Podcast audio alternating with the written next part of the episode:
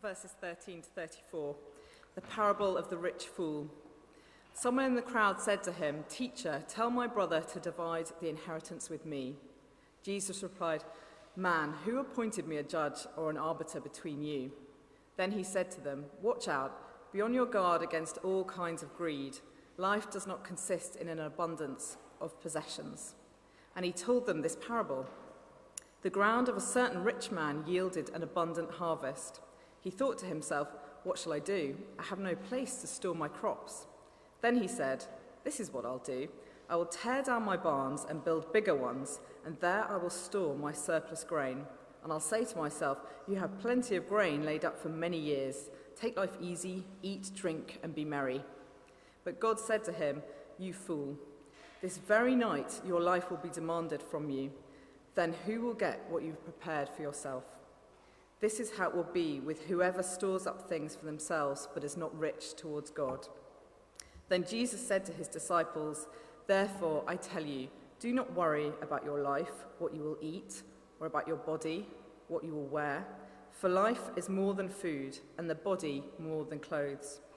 Consider the ravens, they do not sow or reap, they have no, no storeroom or barn, yet God feeds them. And how much more valuable you are than birds.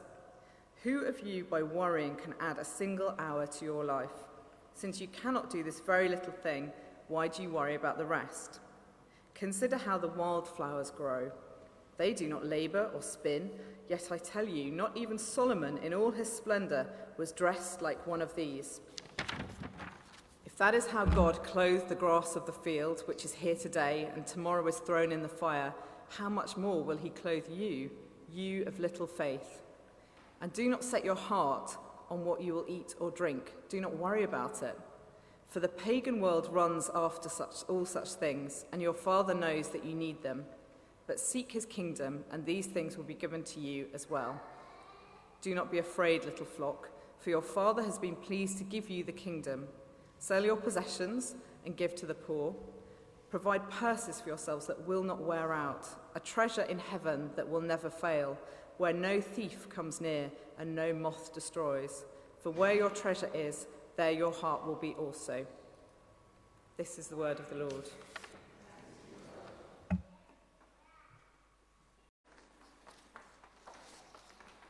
Father, bless us with teachable hearts and teachable spirits this morning. Soften our hearts, Lord, to hear whatever it is that you're saying to us. Come and speak by your Spirit. Lord, whether that's through the words I say or whether it's through something completely different, Lord, just come and be um, at work in us this morning, I pray. In Jesus' name, amen. Amen. So, uh, welcome back to part two of this little mini series that we're having looking at the theme of generosity. Um, this is part of our uh, teaching for this term on living like Jesus, which is built out of our church vision, which is to live and grow as disciples of Jesus. So this term is living like Jesus, and this three week sort of mini series is on giving like Jesus. Um, so if you weren't with us last week, we were looking at how generosity and giving is really one of the major themes of the Bible, and specifically the teachings of Jesus.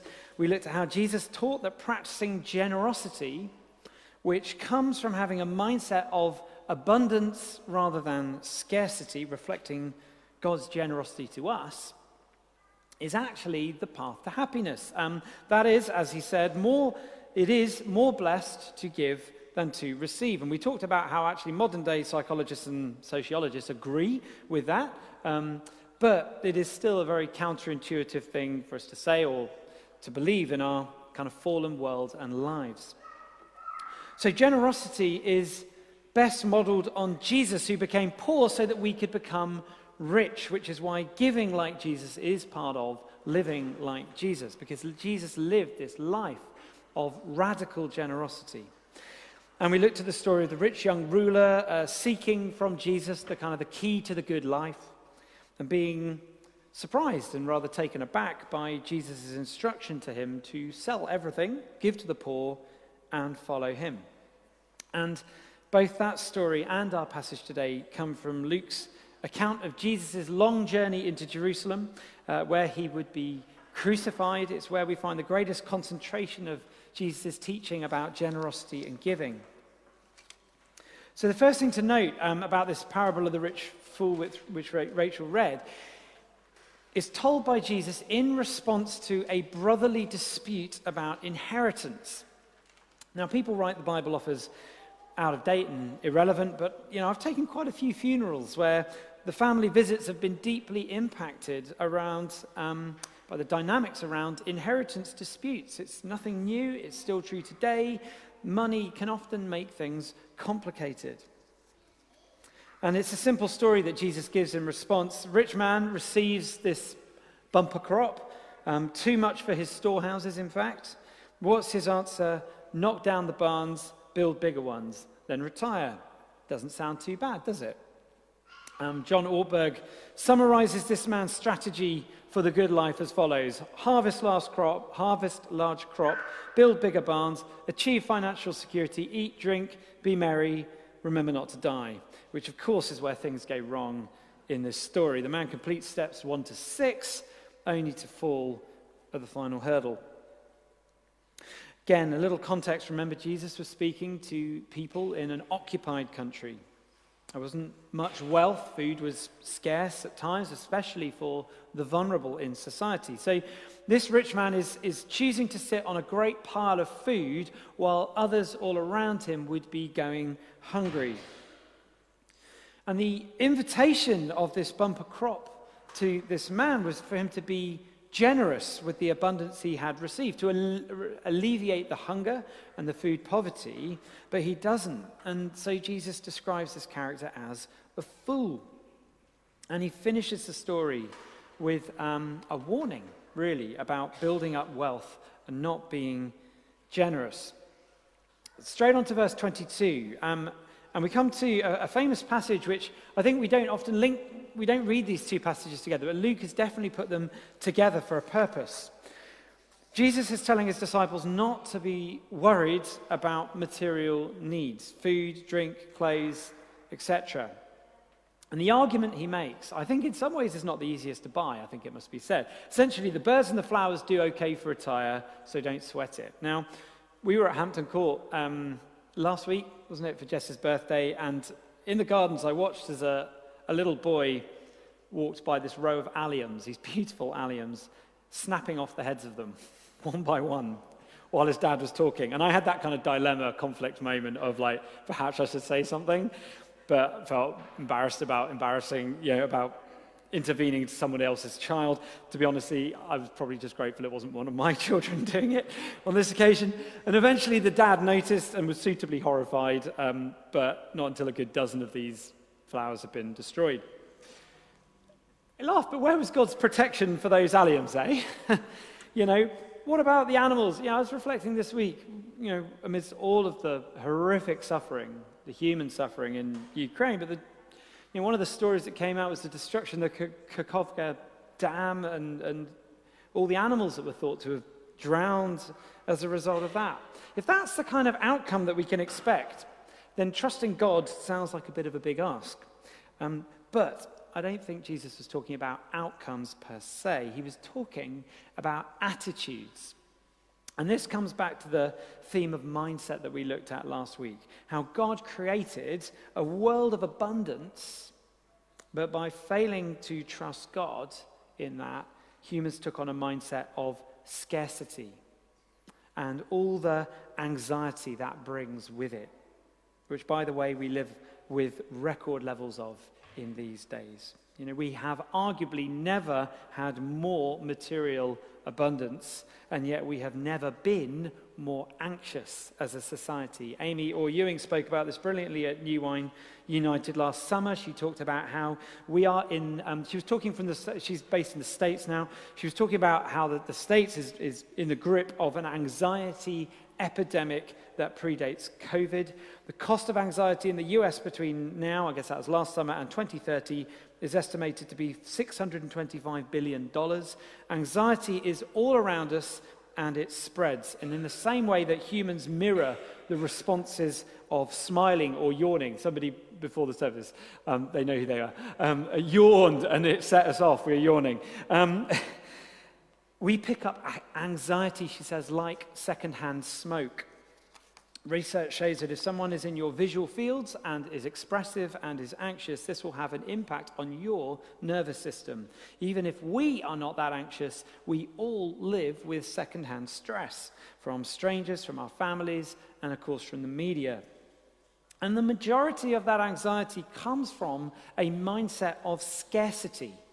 Uh, the poor live with scarcity, the, live, the rich live with the fear of scarcity. Our economy is built on it because anxiety and feelings of scarcity are some of the most profitable drivers of spending that we have. I was thinking of example. I don't think you have to think too far examples, but the one came to mind was the big toilet roll shortage. Remember that? You know, anxiety and scarcity lead to buying and panic buying. Jesus says, don't worry. Push back against this mindset of scarcity. Seek first God's kingdom. The other stuff will take care of itself. Now, this isn't a prosperity gospel. You know, if you give this, then God says you'll get that, or you'll never suffer or have any worries. That's not biblical. But it says that if you seek his kingdom first, if you make your life about following him, being his disciples, then those worries will all take on their correct proportions. You'll be okay. I mean, you may not live in a palace, you won't go hungry. remember the rich fool. Jesus was talking in a culture where people had far less today. There was far less surplus food uh, around than there is today, far less food security. You remember earlier this year, salad wasn't on the shelves. You remember that for about four weeks? That was about as bad as it gets in this country for scarcity. I mean, it, you know, it wasn't great, and you know, the inflation on food has been terrible. I'm not downplaying that. But if you are part of the community of Jesus, there is no reason you should go hungry. You know, just ask. You know, feeding each other is what we do, okay? I mean, we just literally started our, our service, symbolically gathered around a meal. You don't need to go hungry, just ask. Seek his kingdom. Break the cycle of worry. Well, how do we do that? Well, we saw last week Jesus' antidote to that mindset of scarcity is giving, is generosity. That's his medicine for this ailment of anxiety born out of scarcity. Imagine the rich fool shares out of just the surplus that he didn't have room to store in his barns. Imagine the impact of that generosity he would have helped the whole community. He would have been loved and appreciated by the whole community. In uh, terms of Jesus and his kingdom, he would have been richer by far. But before we look at some of the ways we can break the cycles of anxiety and greed and scarcity and receive the blessings of this spirit of abundance and generosity, here's a few points. Um, the first, I think, one of the most difficult obstacles to generosity that we have is that none of us tend to think of ourselves as either greedy or rich. We know that there is a line somewhere between having enough and having too much, but we don't know where that is exactly, except that we're nowhere near it, or we're definitely not over it. because of comparison, we can kind of justify, always justify ourselves by seeing others who have more. So that is one barrier to generous giving. Another is to look at the whole teaching of Jesus as a kind of socio political plot which discourages enterprise and hard work. Um, you know, let's be clear Jesus didn't say that the rich man should not have farmed his land to the best of his ability and been productive. The work and success are good. Fruitfulness is part of our vision, remember? Um, uh, the vine and the branches, which we talked about. Jesus' teaching isn't a calling to be idle. God values your work and can accomplish his, uh, accomplish his purposes through it. You know, whatever you do, it's all ministry. You know, we, we talk about the fact that, you know, it's, it's not, you're not a minister if you're ordained and you're not if you're not. We are all ministers called to do God's ministry where we are. You know, God can accomplish his purposes in whatever you do, you know, unless it's something you know, really shady, in which case, stop that. Um, and to repeat what I said last week, you know, God is not on a money grab. You know, that's why we're doing this teaching now separately from the financial appeal that we did back in November. Um, we are still facing a, a, a, deficit, but due to the generosity of the response, the incredible response we had to that appeal in November, that deficit is not as critical as it was looking. Um, Jesus taught generosity not to raise funds, but because it is genuinely good for us. It is life giving in itself. What he really wants is your heart. That's what God is after. He's okay for money. He's got all the money he needs, which is nothing. He, what he really wants is your heart. That's the desire of his heart. I love this from Tim Keller, um, a great uh, theologian and pastor who, who died just a few weeks ago. He talked about how Jesus had everything in heaven. He had his glory, he had this close, intimate relationship with his Father. There was only one thing that he didn't have, and that was you and me. And so he, gave, he chose to give up his glory, be separated from his Father, in order to come and to find you and me and bring us home. Is that incredible? He had everything. He gave up everything for us. It's your heart he wants. Come follow me, he said, not give me your money. Remember, he told the rich young ruler to sell everything and give it to the poor before coming to follow him. But, and here's the twist final verse of today's reading where your treasure is, there your heart will be also. Which is to say, where you put your money will ultimately show or shape where your heart is. The two are linked. Tim Keller again. Your money is the perfect way for you to find out what your idols are.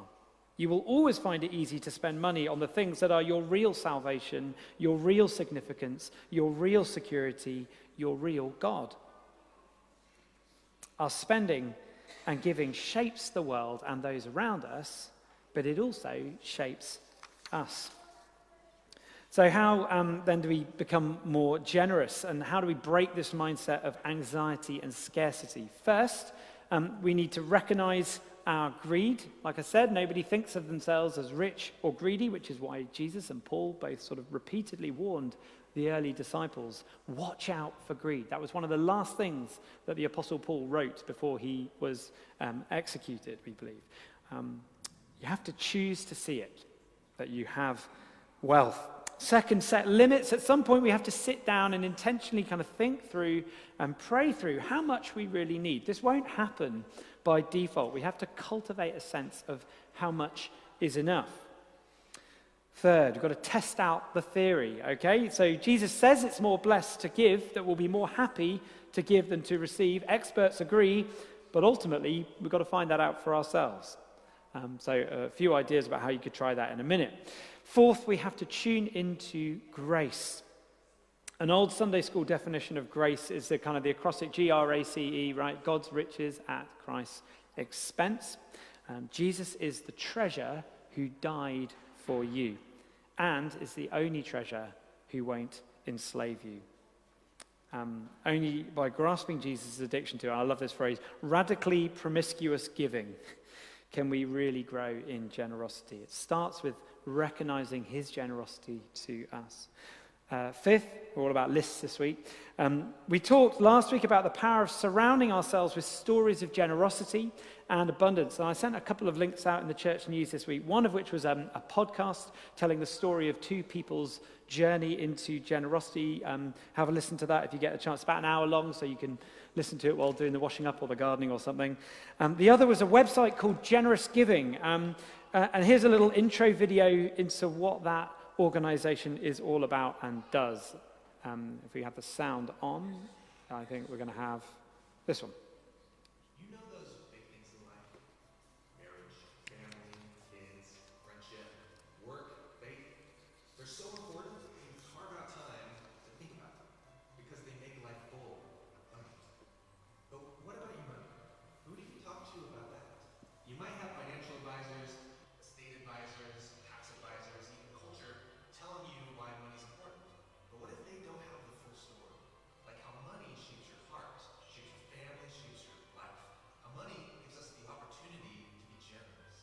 definitely all know the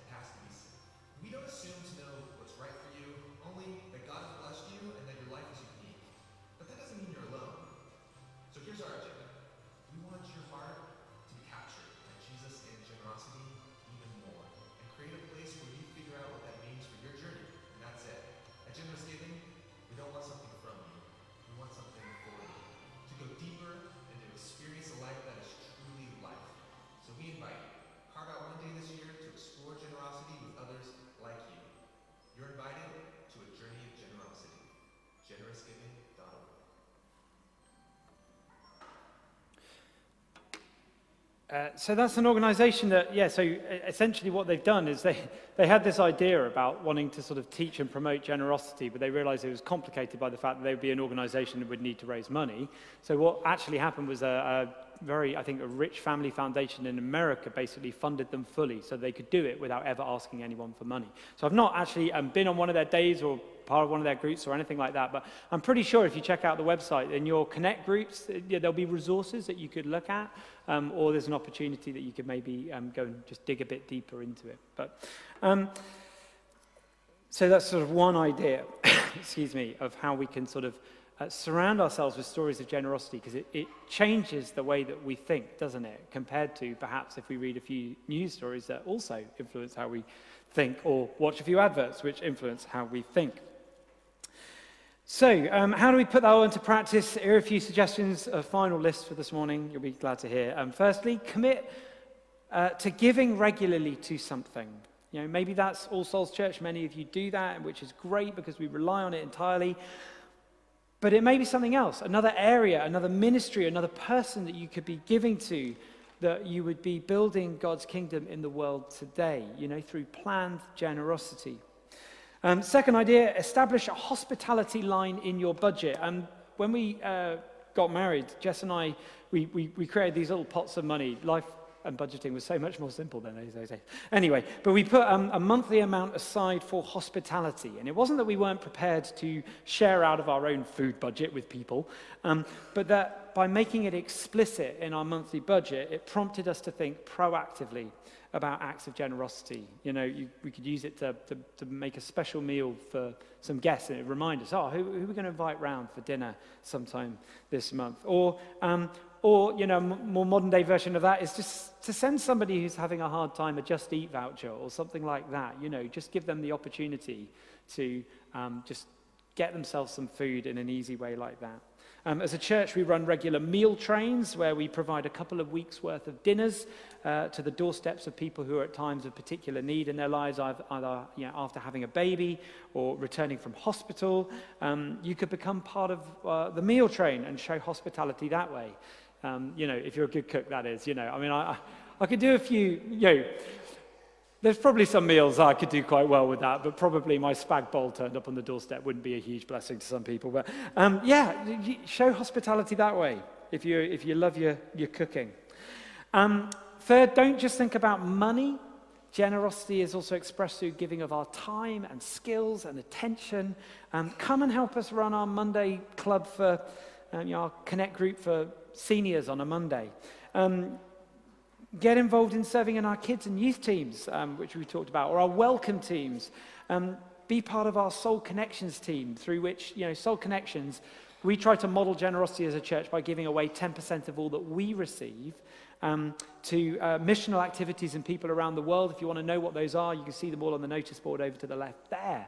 Um, but we need people to come and proactively engage with that so that we can en- engage well and, and maintain good relationships with those that we're funding and also to discern how we spend and use that money.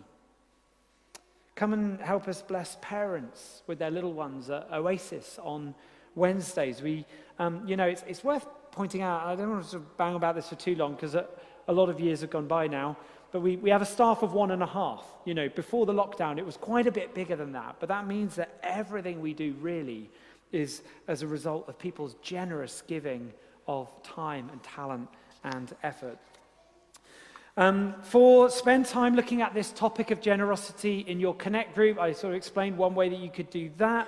Um, but the, the, point of this is partly that uh, beyond sort of being able to look at resources together, you know, get into a Connect group because it, it's being in community we are presented with the best opportunities often in expressing generosity in loads of ways, both big and small. You know, like when you get that Secret Santa thing and you, you have to buy a present for that person, you think, I don't really know them. I don't really know what they want. I don't really know what they need. That's different from buying a present for someone that you know really, really well and you know what they want or they need. Or if you're good at buying presents, you do. Um, I'm not as brilliant at that. Not the best example, but um, the point is, it's easier to know people that we know or in relationship with. We see what the needs are are in a much more natural way.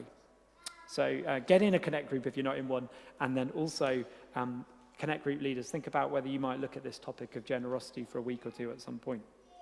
Um, five, um, think about how you teach and model generosity in your household. Parents, how are you able to model generous giving?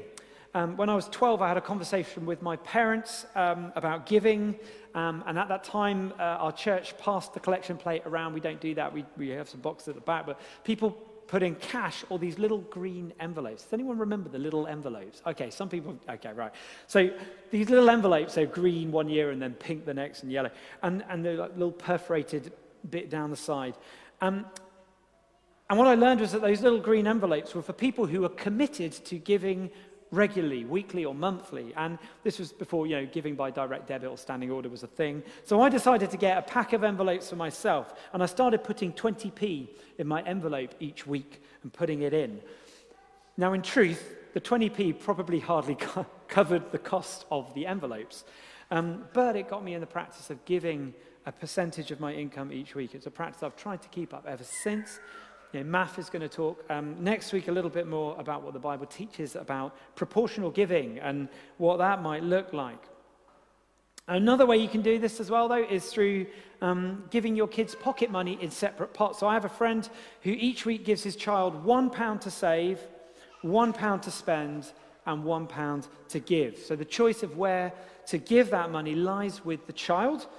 But that pound is given in order to use and to foster generosity. It's modeled from a young age. So, this is important stuff. The habits that our children form shape who they will become as adults. Invest in your children's future by teaching the, the blessings of giving generously today. Final idea get radical. There will be times in your life, there are times in life when you are able to make a big one off gift um, or several big one off gifts that could change someone's life. You dream big. Don't miss the opportunity to spread the blessing uh, of a windfall and an inheritance. I know so many amazing testimonies of where that has happened and how um, uh, life changing, how it has enriched the kingdom of God in dramatic ways. So, those are a few of the ideas about how to generate, um, sorry, how to cultivate generosity um, and to push back against this mindset of scarcity and greed. That's where freedom lies in Jesus' economy in giving. Maybe pick one of those to think, uh, um, uh, uh, to take away and think about doing. Um, pray what you think would make the biggest impact. Listen to the promptings of the Holy Spirit and then go and do some giving or model some giving this week. A couple of thoughts to conclude with. Um, here's a quote I like from Norman McEwen. I have no idea who Norman McEwen is, but it's a good quote. We make a living by what we get, we make a life by what we give. That's good, isn't it? I think that, that captures it well. The other thing to say is that this, and this is really important, this really only makes sense with Jesus. Okay? Everything starts with knowing Him. Um, our vision, you know, that goes for the whole series that we have here on living like Jesus. It comes out of the relationship with Jesus. Maybe you're not there yet. Yeah, that's fine. And I wouldn't dream of telling you what you should be doing with your money um, uh, or, or telling you that you should give to the work of All Souls or anything else. You know, our vision is first of all to be with Jesus. Everything starts with knowing him. It's out of knowing him that we um, desire to become like him and to do what he did because we discover that he's beautiful and his way is beautiful. And if that's something that you'd like to know more about, then obviously please do grab me um, and let's have a coffee sometime.